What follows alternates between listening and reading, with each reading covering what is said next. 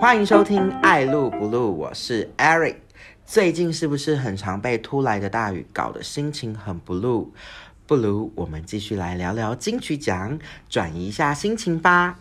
各位听众朋友，距离金曲奖不到两周的时间，是不是很惊丢惊丢惊丢？气 K 气 K 气 K。今天这集会再把另外三位华语女歌手入围者介绍完，最后也会把艾瑞克心中的预测得奖者公布出来。天哪，好像在玩猜宝宝性别大赛的感觉。究竟第三十四届华语女歌手奖会落在谁的口袋呢？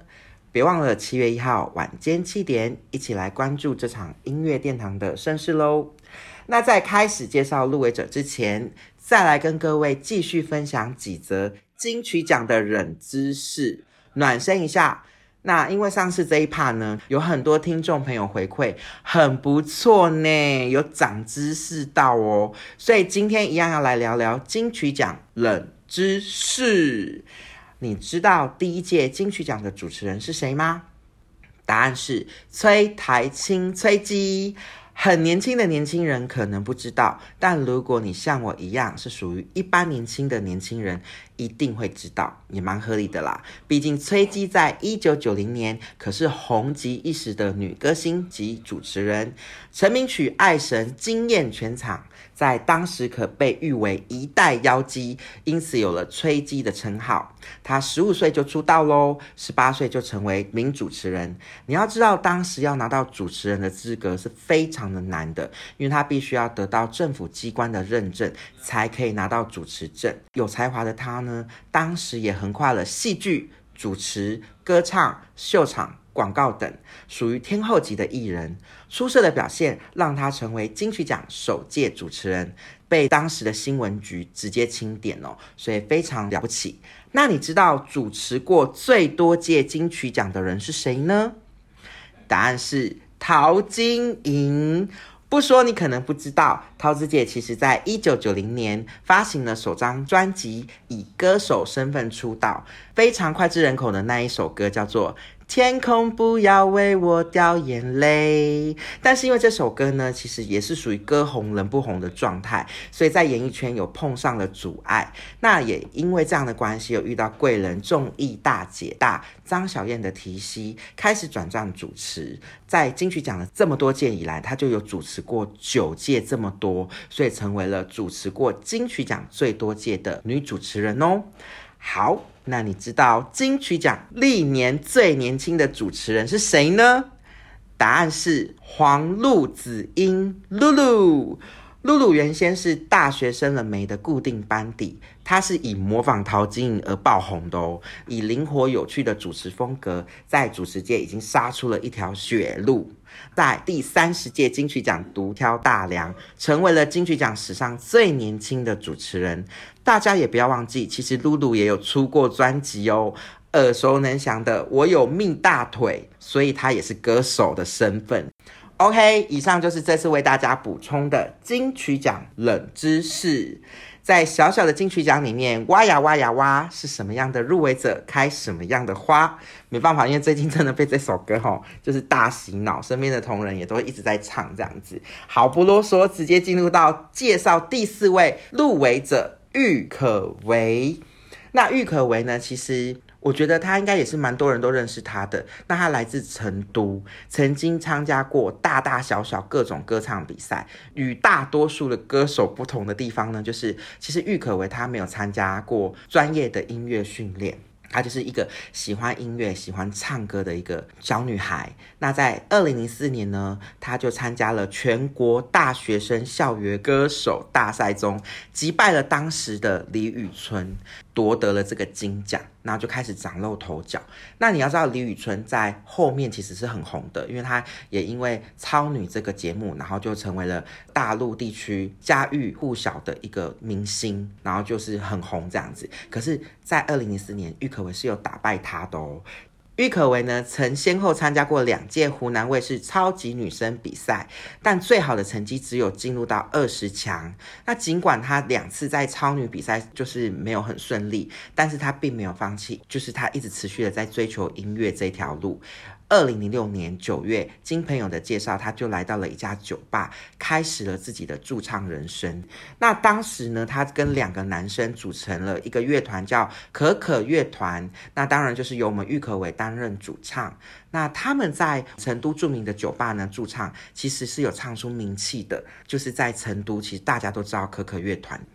那二零零九年参加湖南卫视的快乐女声比赛，轻轻松松就入围了全国三百强。看似好像不就三百强吗？其实你要想大陆地区人口这么多，三百强真的很不容易了。那有获得到评审高度的称赞之后，凭借自己优异的唱功，一路过关斩将晋级。当时成为到夺冠的大热门之一，大家都觉得他会夺冠啦，这样子。那但是在四进三的比赛中，哎，不小心在 PK 的环节意外出局，最终以第四名就终结了这一个比赛的这个名次。很遗憾，无缘进入到三强，但因为这个关系，比赛后就直接出道。当年的十二月。签约滚石唱片，你要知道当时的滚石唱片捧红了非常多的艺人，像苏慧伦、任贤齐，大家都很知道的这个歌手。二零一零年呢，他飞赴了台湾，就来到我们台湾这边做发展，录制了第一张的首张专辑《蓝短裤》。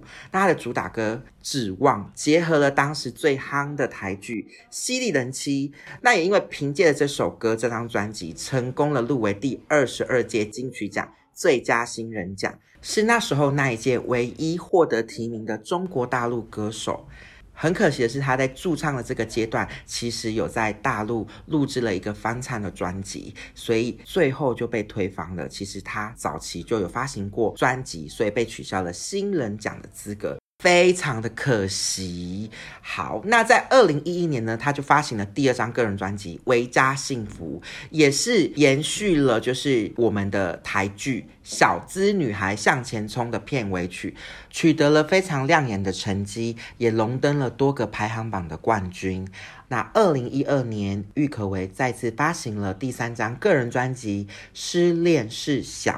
在隔一年，郁可唯为电影《小时代》。一跟第二集献唱的主题曲《时间煮雨》，广受好评。同年的五月，郁可唯参加了音乐真人秀《我为歌狂》，与罗中旭、伍思凯、纪敏佳组成了蓝队。经过了十二场的比赛厮杀，最终成为第一季的总冠军哦，所以非常的厉害。那二零一四年呢，郁可唯相继唱出了《妻子的秘密》与《古剑奇谭》的片尾曲。六月，郁可唯发行了第四张个人专辑《温水》。二零一五年，只因单身在一起，活色生香，它就是这两部的电视剧献唱的主题曲，还有青丘湖传说及青云志献唱的插曲跟主题曲。因为那时候大陆也开始拍摄了很多古装剧、时装剧，那郁可唯都参与了其中，不管是主题曲、片尾曲或者是插曲，她都是为这些电视剧一起录制，所以那时候就陷入了一个状况，就是歌红人不红的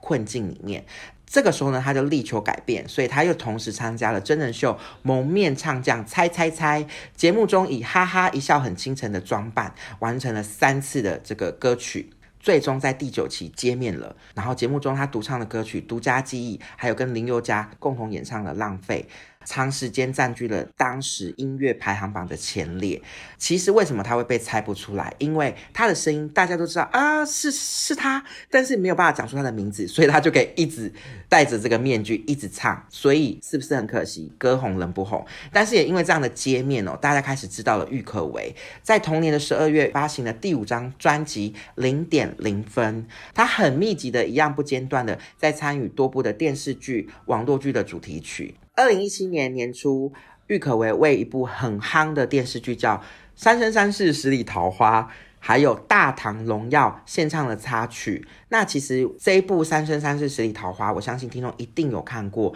就是当时最夯的两位女主角嘛，杨幂跟迪丽热巴，就是非常美，然后也是当时哦很多追剧的人很倾心，然后就是。虐心的一个剧这样子。那同年的三月二十四号，郁可唯在台湾举办了演唱会喽。她唱了很多首影视原声作品跟个人的代表曲目。我觉得这个也是一个创举，因为她这个前奏一响，大家就知道是哪一首歌了。你也知道吗？看电视剧前面就是要等这个片头曲或是片尾曲播完，才会进入到剧情嘛。所以这也是他当时创下的优势。那五月呢，为《择天记》，然后也是献唱了这个主题曲，还有《楚乔传》夏至末至，献唱了很多插曲。那他其实一直都不间断的在为电视剧还有网络剧穿插了他的歌声。那终于在十一月，在北京举行了生日音乐会的同时，宣布正式签约到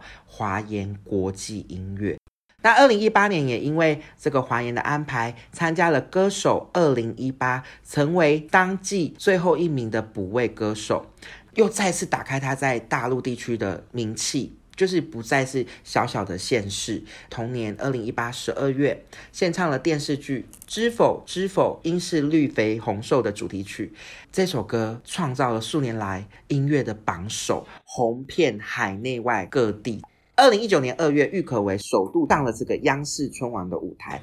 我觉得这是个非常了不起的成就，因为你也知道，央视也是算受到认证才可以登上这个大型的舞台，然后跟大陆地区的同仁一起欢度这个春晚。在二零一九年的五月。发行了第六张个人专辑《路过人间》。那这张专辑呢，其实也有结合了那时候我们的台剧《与恶的距离》嘛，所以大家其实也多多少少就是有听过这首歌，也是蛮红的哦。那也因为这首歌斩获了各音乐排行榜的第一名。二零一九年年末还得到了 KK Bus 风云榜百大单曲第八名，百大的第八名就是一百首的第八首。非常的厉害。二零二零年，郁可唯参加湖南卫视《乘风破浪的姐姐》，我每一集都有看，以第六名成绩成团哦。二零二一年一月，郁可唯荣获了腾讯娱乐白皮书品质歌手奖。其实郁可唯的歌声啊，其实非常的疗愈。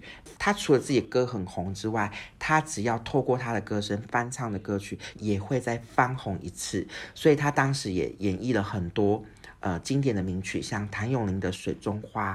透过他演唱出来，成为了当季爆款的热门单曲。非常的厉害，我觉得他一路上在他的音乐之路，不管他在哪一个阶段，他都是很卖力的奉献他的歌声，让大家知道我郁可唯一直都在哦。那因为我有提到嘛，就是每个入围者的专辑我都有去听。这张专辑其实它还是一样，以她的清新脱俗的歌声在叙说每一首歌的情感。其实她也是属于一个会说故事的女歌手，她的歌声是比较偏甜美，也是非常有都市女性的味道这样子。那她在里面呢，我觉得有首歌大家可以去听，就是《闹哄哄》这首歌，非常的轻快，但是歌词里面写的也非常的贴近我们在生活上的杂乱呐，还有一些。跟情侣之间的甜腻啊、复杂啊，然后跟亲密的这个感觉，就在这首歌完整的呈现。所以我觉得这张专辑呢，它也是非常的努力的在演绎每一个阶段，不管是轻松轻快的，或是复杂情感的每一首歌的传递，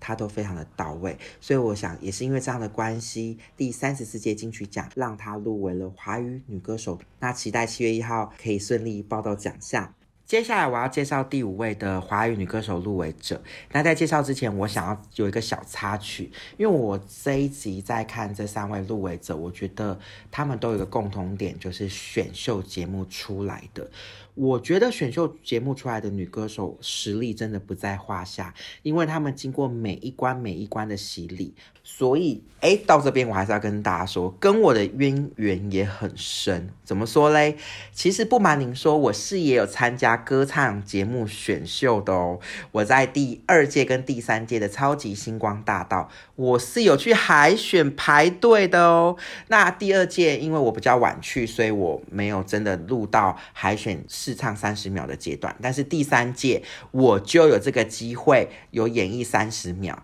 但是我就是介绍完我的编号，然后开始唱两三句之后就被盯了，然后就说谢谢这样子，然后我就离开了，那就无缘进入到可能真的摄影棚的录制。但是对我来说是一个很特别的经验，因为我发现每一位去面对这样子选秀节目的选手，他们真的是卯足全力，然后在展现自己不管是在事前的排队啊，大家其实都很想睡了。还是就是打起精神，然后去为自己的梦想前进。哎，你知道我是凌晨四点，哎不对，凌晨两点去，真的到我开始演唱三十秒的时候是中午十二点，我足足花了半天的时间，八个小时在那边排队，哎，非常的就是。呃，觉得自己当时很热血。好，那我们就进入到我说的选秀节目阶段的第五位华语女歌手入围者洪佩瑜。她是歌手，也是演员，在二零一零年参加了超级偶像第四届的踢馆赛，打败了当时很火热的吴汶芳。同年，她再度参加了超级偶像第五届的比赛，就不是踢馆了，而是参与的正式选手。那二零一一年。就是也是要一年的这个比赛时间，所以其实也蛮煎熬的，因为你不知道每一集的主题、每一集的挑战是什么，但是他也不负众望，成为了当届的亚军。那要跟大家讲一下，当届的冠军也很厉害，就是我们的朱丽静。那回到洪佩瑜这边，他在当时参加超级偶像的过程啊，他在多次的比赛中选唱了很多首张惠妹的歌曲，透过洪佩瑜的这个歌声传递，在多次的比赛中获得了当集的 MVP。也因为 MVP 的关系，他们有一集的奖项是，如果你成为这一集的 MVP，你是有机会代表超级偶像去演绎当时他们有拍一部台剧叫《我可能不会爱你》的主题。曲，因此洪佩瑜就获得了 MVP 的资格。由蔡健雅打造的《踮起脚尖爱》跟 AI 感会爱这两首歌，就在我可能不会爱你的这个电视剧插曲里面，它就走红了。但是跟我们前面一位入围者一样，落入了歌红人不红的窘境。但是洪佩瑜呢，比赛结束之后呢，他并没有中断音乐路，他确实有消失了一段时间。但是在二零一七年，他又演出了多部吉米音乐剧，像《地下铁》啊，《向左走，向右走》、《时光电影院》等多部的有名的这个音乐剧。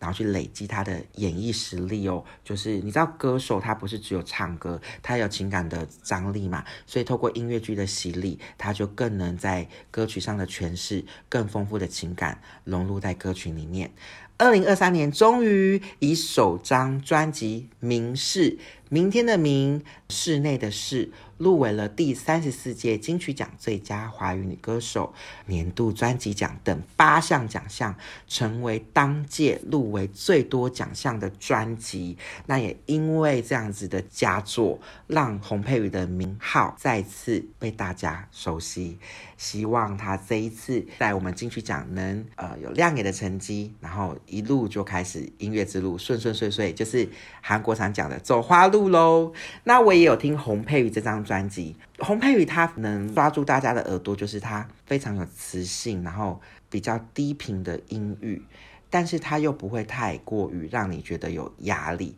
他的每一个字，每一个音乐的旋律结合了非常的密集，然后应该是说融合的非常的好，所以它就像一个很漂亮的风水画，你就是看着这个纹路，顺着这个底蕴，然后就把这首歌听完了。不小心，你就会觉得你的眼角有一些湿湿的，因为你已经流下你的泪。其实他的情感的勾勒非常的厉害，所以因为这样子，他的音域跟他的音乐特性，我所谓的音乐特性就是他的歌声的传递，他有一个个人的魅力，是这五位歌手里面很少找得到的。所以也因为这样子的功力，然后跟他的特色这样子的传递出来。抓住了金曲奖的评审，就让他拿到了第三十四届华语女歌手的门票。我觉得他确实也是这一次热门夺冠的人选之一。你也知道，累积了这么大的能量，从应该说二零一一年比赛结束之后到二零二三年这个期间有十二年的时间哦，这样子的能量，我觉得他这一次的推出真的是巨作，所以能入围一口气入围八项。真的是众望所归，所以期待洪佩瑜的亮眼成绩的表现，也祝福她。好，那我们就进入到最后一位，也就是第六位的华语女歌手入围者徐佳莹。我相信大家是不陌生的，因为在台湾当时有名的选秀节目就是我有参加的嘛，台湾的超级星光大道，她真的是非常的可爱，因为我记得当时他是护理师转账歌手梦，他在护理师的阶段，其实他当时网络就有很多他自己的自创曲公布在网络上，其实点阅率跟名气就已经很高了。那当时我记得陶晶莹在采访的时候，他是一个就是真的是素人。大家采访到他的时候，他就说，如果他夺冠了，那个奖金他是要拿来给弟弟开炸鸡店，就是鸡排店。你看多可爱的梦想这样子。所以当他夺冠之后，开始出第一张专辑，他参加各个大大小小的节目，常被问炸鸡店开了没，所以他就说有有有给弟弟处理的这样子。所以徐佳莹是一个很淳朴的小女孩，就是一个爱唱歌的女生，也是一样没有受过专业老师的指导，就直接以素人之姿，然后直接参与了歌唱选秀节目。打败了很多的来踢馆的，或是他同一届的佼佼者，成为了冠军。二零零八年，徐佳莹呢，就是参加了刚才讲的嘛，第三届的超级星光大道歌唱选秀比赛。那在总决赛以自创曲非常厉害，这首歌到现在大家都还在唱，就是《失落沙洲》以及《香水》这两首歌夺得了总冠军，就出道了。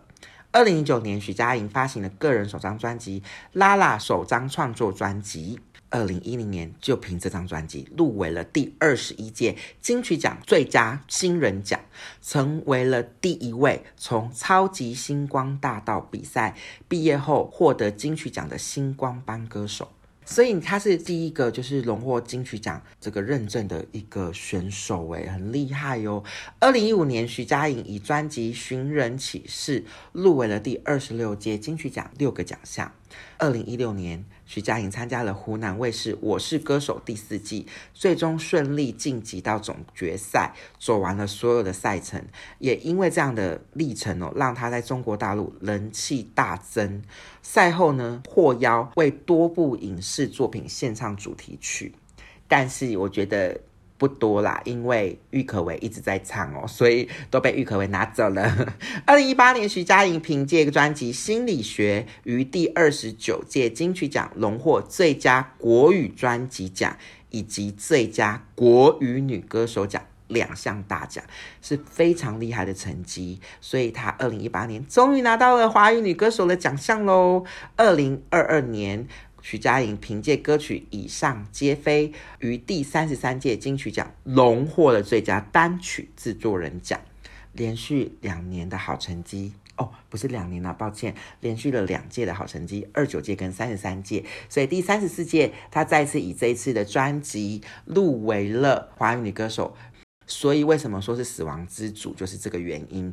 这一次我整个听完她的专辑，我觉得她的曲风。他加入了很多他想要玩的元素，他也是大胆放手的去做音乐，也可能是因为生完小孩了，所以我觉得在歌曲的传递的这个情感面很浓烈，就是可能每一个歌手有他的强项嘛，有都市风，有可能说故事的这个氛围，可是他的情感面多了一个真的是爱。那个爱就是，不管是对家庭的爱也好，或是对孩子的爱也好，再加上他其实在这一张专辑，他想要变，所以他的多元风格有奇幻的感觉，有迷幻的感觉，再加上他的根深的淳朴传递，所以我觉得整个融洽起来，会有一点点跟以往我们知道的徐佳莹会有点小小小小的落差，但是不大，还是有徐佳莹个人的风格，所以我觉得这张专辑也是在整个曲风、整个专辑。的完整度，因为他的大胆玩音乐，跟他有很多爱跟情在里面，呃，是有多元的呈现。因此，金曲奖的评审给了这一次的三十四届华语歌手的门票，让评审们去头痛，究竟谁会获得这个讲座。我觉得不简单啦，整个六位的呈现啊，不同的风格的展现，每一个歌手都在自己的领域展现自己的特色，还有情感的传递，然后同时也把他在音乐道路上的每一个阶段累积的能量释放出来。所以这六位，我只能再次说，还好我真的不是专业的金曲评审，不然我应该在这个阶段就是疯狂的，就是吃不下饭，然后就每天就抓着我头发都快要把自己的头抓秃了，同时可能还便秘哦，就是整个很难去选说到底是谁，到底是谁这样子。但是我觉得，如果论专辑的完整度，其实徐佳莹的表现，还有我们这一次洪佩瑜的表现，以及阿令的表现，我觉得都很完整。阿令就是我前集有讲的嘛，就是他是带着整个部落来跟你 battle。那徐佳莹带了很多他想要传递的故事，每个阶段性他都很完整的交代出来。那洪佩瑜呢，因为他的能量酝酿了很久，所以他在每一个专辑的呃循序渐进，他也是有很多故事要跟你说。所以以专辑的完整度，我觉得这三位表现都非常的好。那我们再回到个人层面的歌曲传递的部分，我觉得。戴佩妮、洪佩瑜跟阿令哦，阿令又再次出现了哈。阿令他的歌声其实就是在这张专，我觉得也是。鱼帮水，水帮鱼。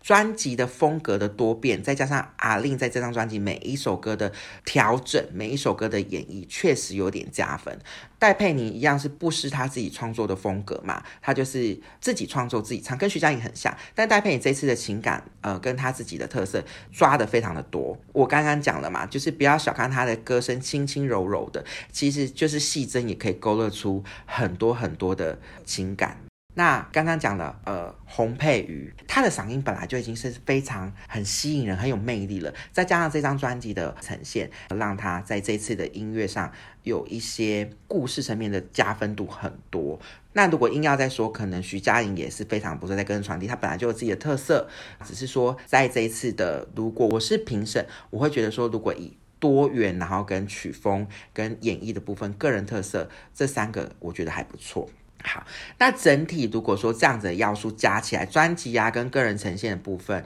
我自己心中的答案，其实大家应该也都听得出来了吧？就是我们的阿令黄丽玲，我希望评审真的可以给他，毕竟他在家这一次就入围了五次。她其实不是没有实力，当然不是说另外五位女歌手没有实力哦，其实每一个都是很强的，所以我也替我们阿令捏了一把冷汗，就是我不知道这次会不会再次擦肩而过，还是就是顺利真的把这个奖项抱回家，因为阿令真的在自从就是。上次有讲了，每一年几乎都出专辑哦，然后换了东家之后，他有一直的尝试在在改变，然后同时也加入了创作，他同时有很多的自己的想法跟理想都想要丢出来。以阿令的能力跟他歌声的实力，这一次第三十世界给他拿到，我觉得也是实至名归。所以各位听众朋友也是跟我一样选就是我们的阿令黄丽玲吗？还是说你有其他的想法跟其他的？人选，记得在爱录不录的频道下方做个留言，让 Eric 知道你的心中人选，一起来交流一下。好，那今天我们就先到这边。喜欢我的朋友，记得帮我按赞、订阅、加分享，谢谢你，康萨米达，我是 Eric，期待你每次的莅临，祝你有个美好的一天。